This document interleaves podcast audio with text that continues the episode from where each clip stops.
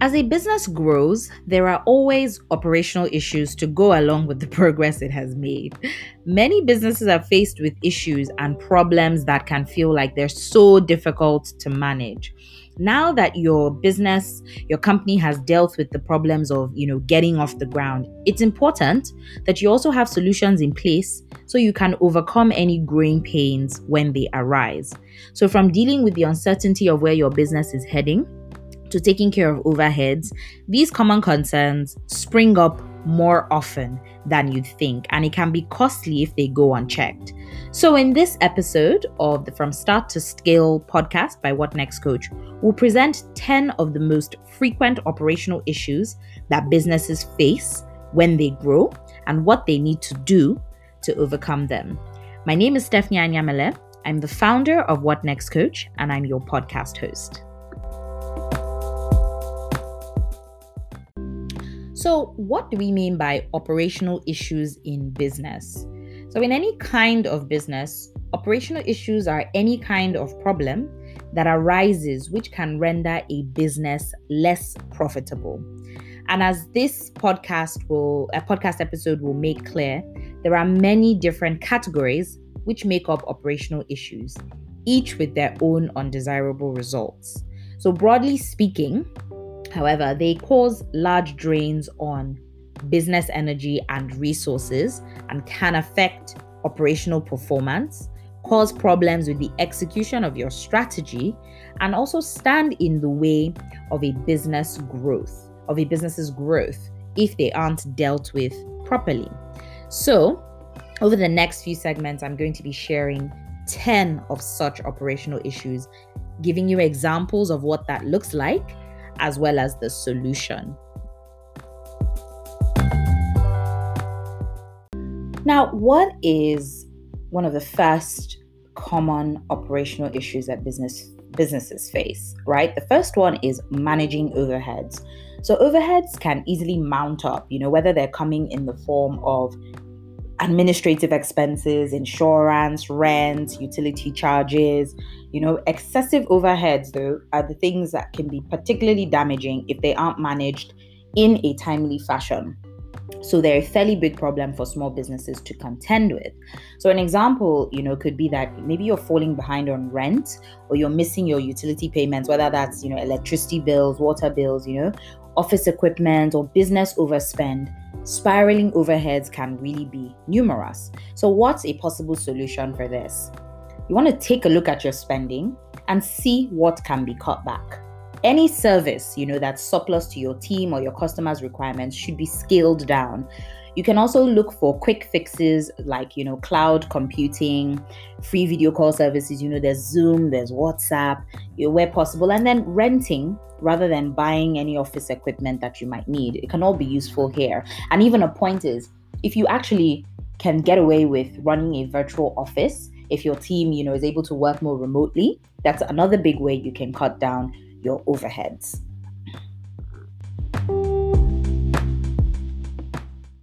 Another common operational issue that businesses face uh, is monitoring performance right? So how do you measure your business's performance? How do you and and how do you know potential indicators illustrates that your team your employees you know they're performing to the fullest if certain members of your team aren't working as well as they should then your business could suffer as a result so for example maybe a member of your staff's you know their poor performance is really starting to affect the rest of the team's morale and then it now has an impact on their own productivity as a result. So, how do you solve this?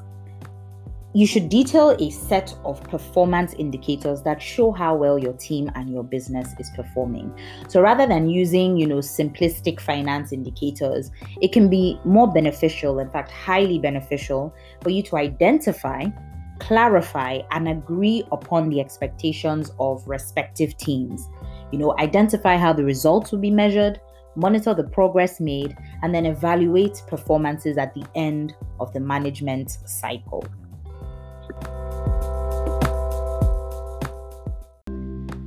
The third uh, common operational issue I want to talk to you about is listening to feedback. So, in the modern, you know, business world, your image and reputation can easily be affected by negative reviews online, right?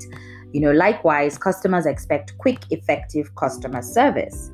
So, it's up to businesses to listen to the feedback they receive so they can put themselves in a position to deliver a more satisfactory service to their core audience. So, what do I mean? As an example, let's say there's been a complaint about, you know, your ordering process or how easy it is to use your website or difficult it is to use your website, especially if you take orders through there.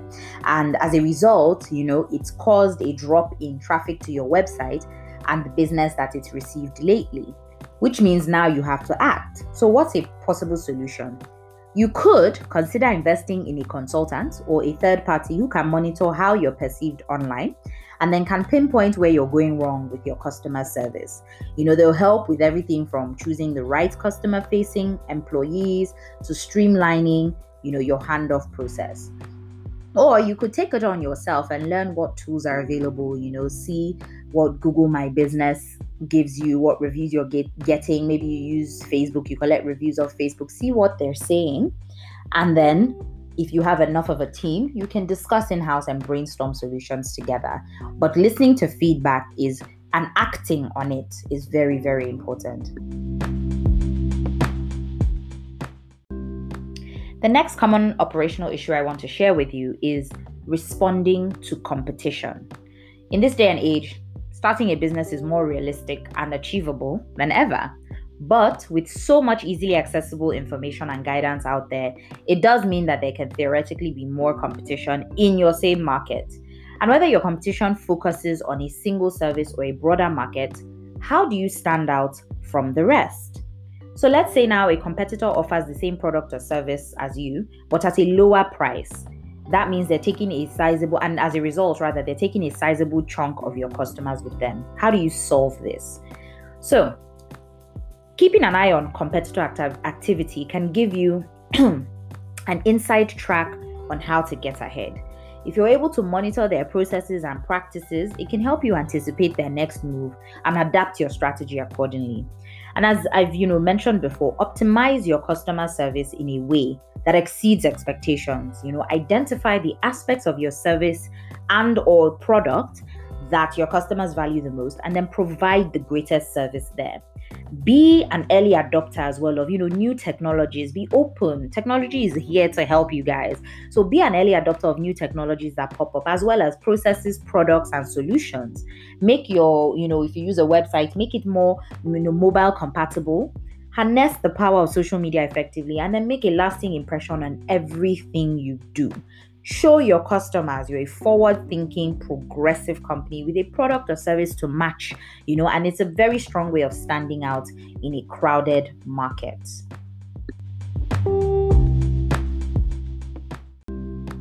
The next operational issue I want to talk about is regulation and compliance. So, regulation and compliance can be a major issue if not dealt with properly. And you know, as markets and technologies are evolving, they bring with them a new set of rules and regulations.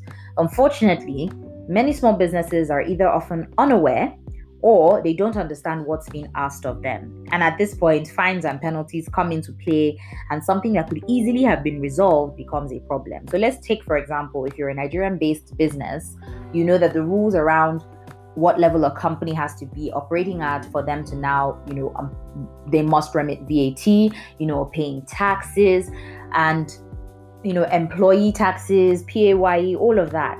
So you may not fully understand what is expected of you, but, you know, it's worth rather than um, attempting to maybe understand the complex wording of any new regulations, you know, that's going to be a bit of an uphill battle, especially because you have to concentrate on everything else that's going on in your business. So consider hiring a consultant with a specialty in that area um, so that it eases you along that process of compliance if you need to.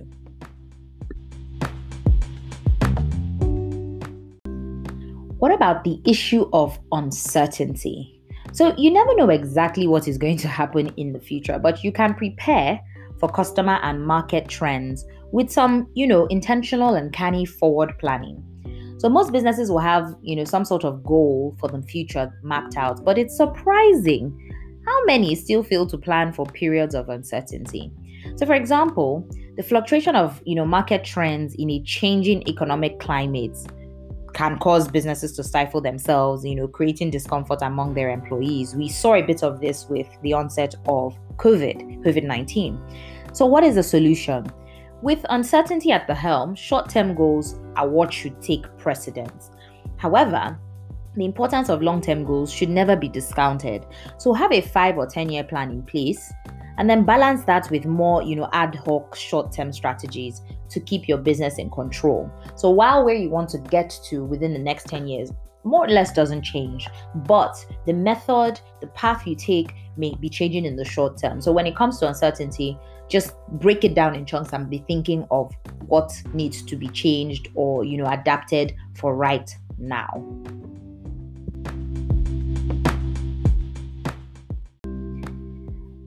another um what I call it? Another common operational issue I'd like to touch on now is cyber risks. Okay, so rather than you know this being merely an IT issue, cybersecurity is actually becoming, you know, an increasing risk for all types of businesses of all sizes.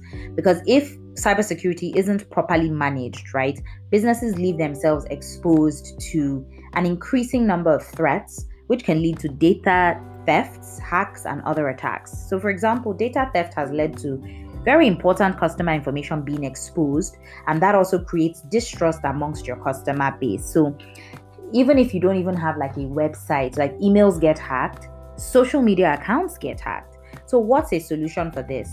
An approach that integrates cyber protection into every aspect of your business from you know an IT department if you have one to training your employees is recommended you know cybersecurity frameworks are available to businesses and many are you know utilitarian in their approach. So they cover your business context policy and standards you know security capabilities and controls you know and for the and the environment. But maybe you might be saying okay my business doesn't really have you know doesn't operate in that way to need all these things. Fine just make sure that maybe even for social media accounts emails that you can you use uh, what is called two factor authorization. So you find a lot of apps now are suggesting it so that even if someone is trying to hack you, they need a second level of authorization. So little measures like that can be changed, making your passwords as well very, very difficult so that people can't just guess it, right? So those things will help when it comes to reducing cyber risks for your business. So, what about finding the right staff? That's another operational issue, you would agree, right? Now, as your company grows and you see successes increase, you hopefully get more of an idea of the kind of person who's the right fit for your business. Now, in a small business, skill and personality tend to be favored over other qualities, but not everyone is going to be the right person for your company. So for example, you've committed to, you know, a long hiring process only to find that you've hired someone who isn't the right fit for your business. What's the solution? Before, during, and after the hiring process, it's important to tailor your management style to the varying personalities on your team. Look to what works best for each individual. So, some people enjoy working in groups, others are more content to carry on and carry out their tasks on their own introduce you know candidates to your team if it's possible so you determine how the dynamics may work and this may take the form of even inviting you know the candidates would be line manager into the interview process because that person will be who is overseeing them right so they can be involved in the interview process Lastly, you can also create an environment, or you should create an environment where your staff can thrive. Be transparent, you know, with their expectations, concerns, and successes, and also try to create a work life balance that ensures comfort and happiness throughout your entire team.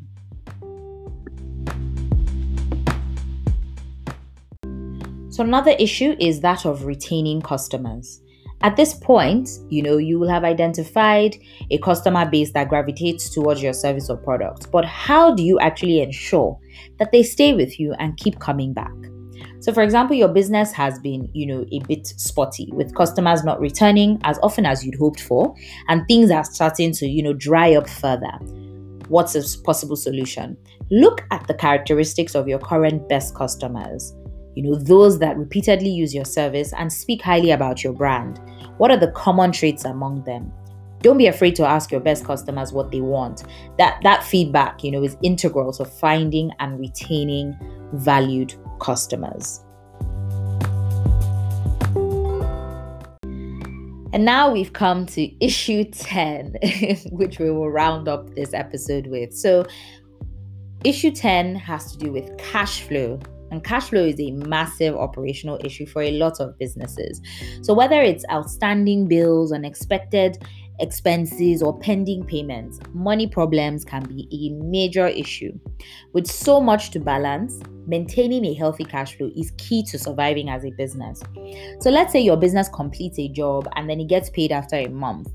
However, you've got infrastructure costs, employee salary, and your personal expenses to consider too. So, how do you solve this problem? plan and budget as much as possible. There are plenty of money management tools, you know, out there to keep track of your cash flow. Look into, you know, apps that can help you create budgets, calculate VAT, automate your bill payments and alert you when usual out unusual outgoings rather occur. So it could be also be advisable to looking into fixing costs wherever possible. So can your data costs be fixed monthly? Can your electricity costs, your floor costs, you know, those sorts of things be fixed monthly? Um, any essential overheads, try as much as possible to fix them. But above all, always be ready and willing to learn when your business is going through a period of growth, right? Because you know it may be a little bit daunting, but it is often hugely exciting and incredibly rewarding. So, I hope you found this episode of our podcast valuable. I hope that it gives you something to implement in your business and make great progress. So, before I let you go, I want to invite you to join our business support platform where we give you access to exclusive content, access to business coaching, as well as access to advisors, mentors, inspirational events as well as a network of other business owners. If this is of interest to you, just head over now to whatnextcoach.com slash membership and join either on a quarterly or annual subscription. We are also available on social media. On Instagram, we are What Next Coach, W H A T N E X T C O A C H. So I hope to see you on the inside and catch you in the next episode. Till then, my name is Stephanie Anyamele and I'm the founder of What Next Coach.